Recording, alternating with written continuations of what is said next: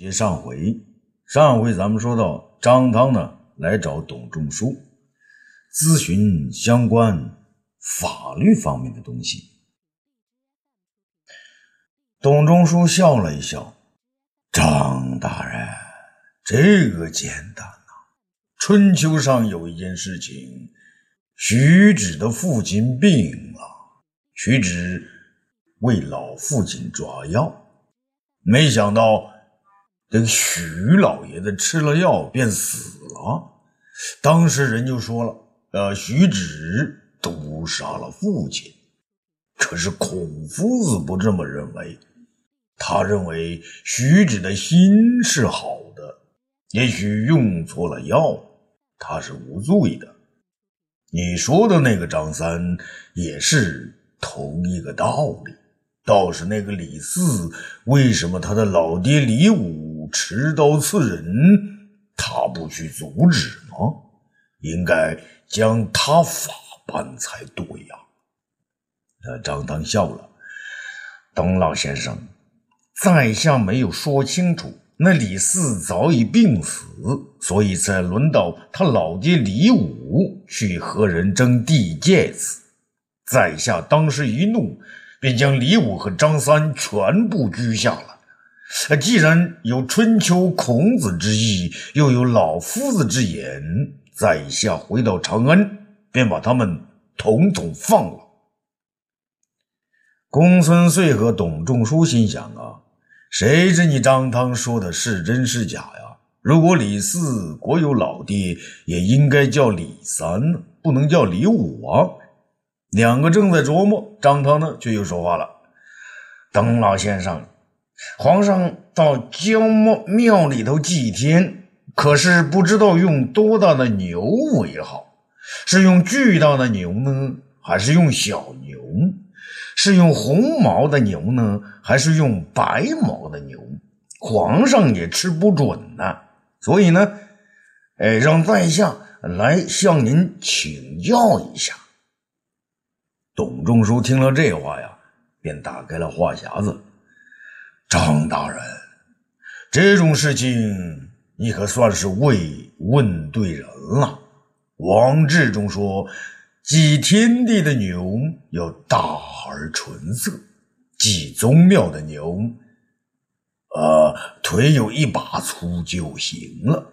而其他祭祀用尺把高的小牛就行。可是天子祭天之牛，一定是最大最壮的牛，而且颜色要纯，不能有一根杂毛，否则便是对上天的不忠，上天就会发怒。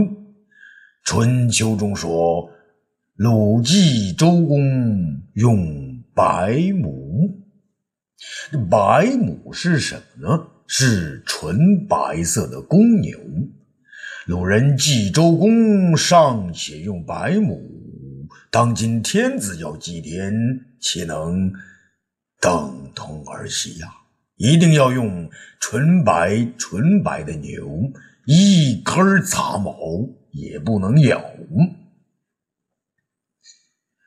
那张汤看了看满头银发的董仲舒，心里呢露出了十足的不屑。什么纯白纯白的牛啊，一根杂毛也没有。要是皇上在此，说不定要用你这把老骨头来祭天呢。这心里这么想，可他的嘴里不能这么说呀。那依然谦恭地说：“老先生，皇上在祭宗庙的时候，按照礼法，当用符来做祭品，可有人却用物来代替。老先生，您说这符和物是一回事吗？”不行，坚决不行啊！福者野牙也，物者家牙也。家鸡不如野鸡香，这句话连我老夫子都知道吗？这就是说，家养养的鸭子肯定味道没有野鸭子好吃啊！祭祀宗庙怎么能以福代物呢？《论语》中有篇《雍也》记载，孔子看到喝酒用的呃弓和商周时代的宫的样子不一样啊，便大发感慨：“啊，公不公，公在，公在呀！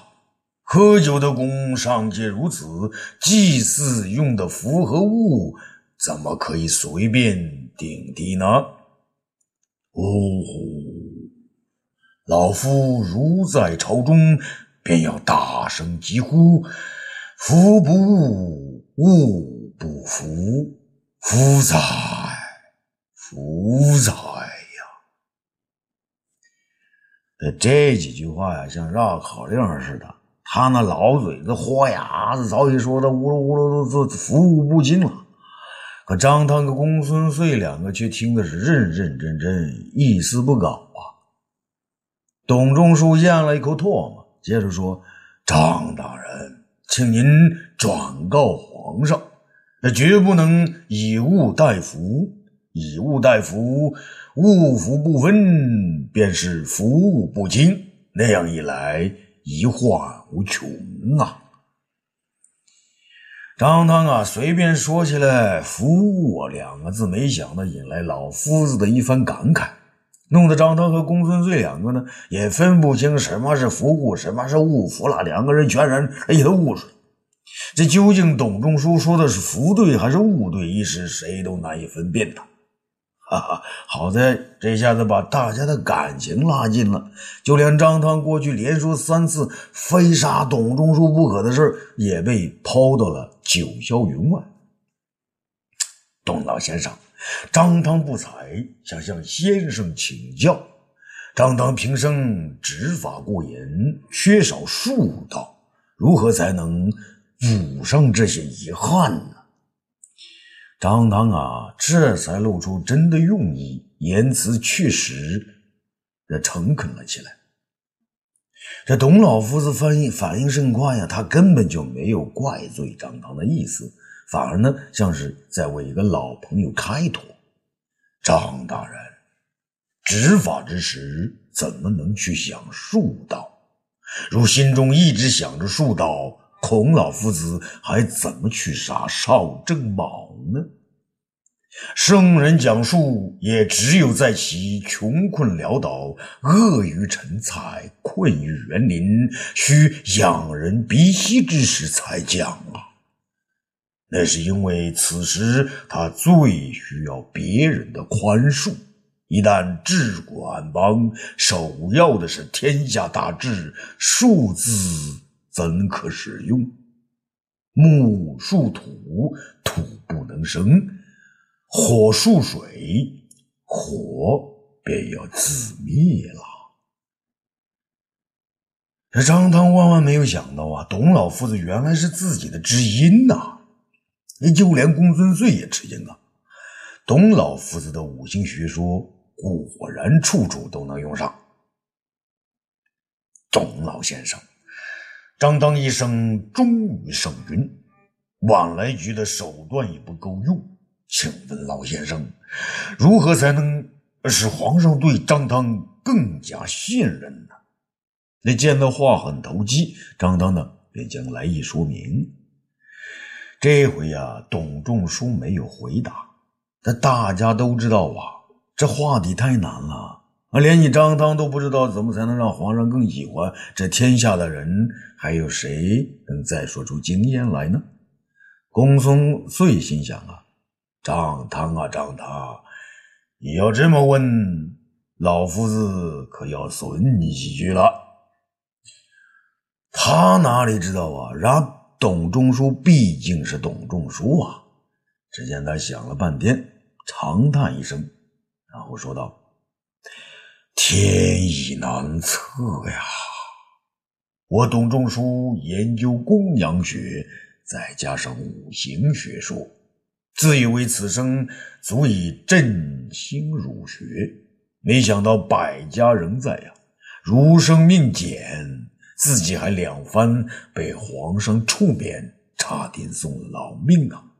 张大人，你能在朝中风云二十多年，非大智大勇者不能作为呀！不仅张汤觉得甚为自在，就连公孙遂呀也佩服得五体投地，心想啊，许多人都说我公孙遂有个圆滑的脑袋，没想到比起这董老夫子来，这脑袋简直就是个石头逼子啊，还要打磨十年。张汤心想啊，我来这儿的目的，一是呢想散散心，二是想探探皇上的用意。看看到底他启用董仲舒是何用意？而三来呢，是让人把这件事情传到皇上的耳朵里，让他知道我张汤还是要求进步的，还是可以改造、可以利用的。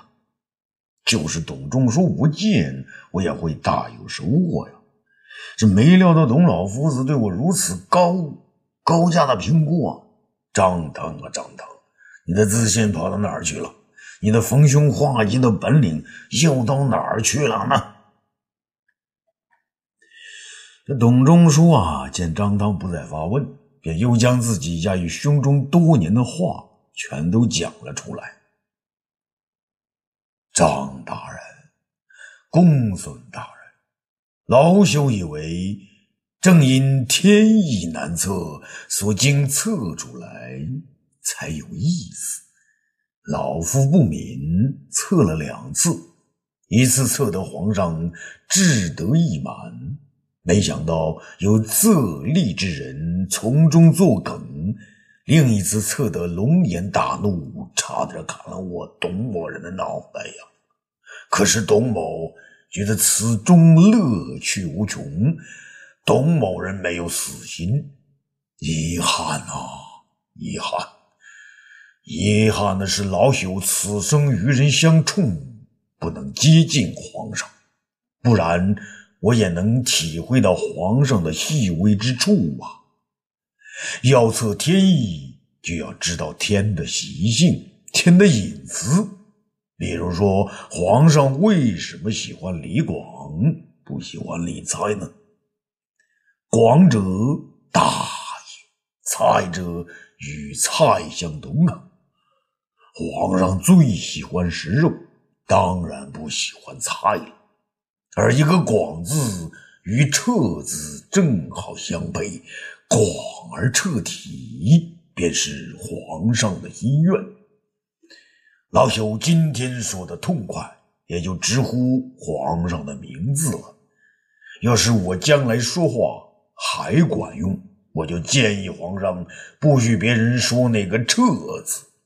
用那个“彻”字，那个字只能让皇上专用。春秋中说：“为子为臣，要为尊者讳，为亲者讳，为贤者讳。”而今什么讳都没有了，还有的人居然与皇上称兄道弟，简直是无法无天。张大人。你是执法的，可是你却不知礼呀！会者天下大礼，护持大礼，方是天下之法。前人都是这么做的。据《左传》记载，齐桓公六年，周人以会事神。对此之事，历来儒师都解释为君父之名，非臣子所能斥责的。老朽考证过，自殷商时代以前，尚没有忌讳之法。讳言君名起于周朝，如今皇上之名没有忌讳，孺子庶人皆能称呼，可谓？千古一帝呀！李缺大言，李缺大言呐！哎，这些只有让将来儒者的徒子徒孙们去做，只有等待将来那些更知道皇家威严的皇帝去完成了。这张汤和公孙遂听了呀，觉得董老夫子的话挺有道理。皇上封董老夫子为子虚乌有的胶西王相国，不就是一个典型的例子吗？皇上啊，比谁都会做文字游戏啊！这可能是东方朔那个文字游戏大王教的。董仲舒说的“与人相冲”，不就是指的东方朔吗？可是董仲舒面对东方朔都无可奈何呀，何况张汤、公孙遂之流呢？那突突然一阵呼呼的声音传了过来。张汤啊，与公孙遂抬头一看，老夫子睡着了。是啊，这八十多岁的人了，吃了那么多年的青菜，能够活到这个份上也是奇迹。今天又说了那么多精辟的道理。这张汤和公孙燧啊，对视了一眼，不约而同的起身，蹑手蹑脚的走出了济南府的菜园子。济南府的菜园子到底？还有什么秘密呢？咱们下次接着说。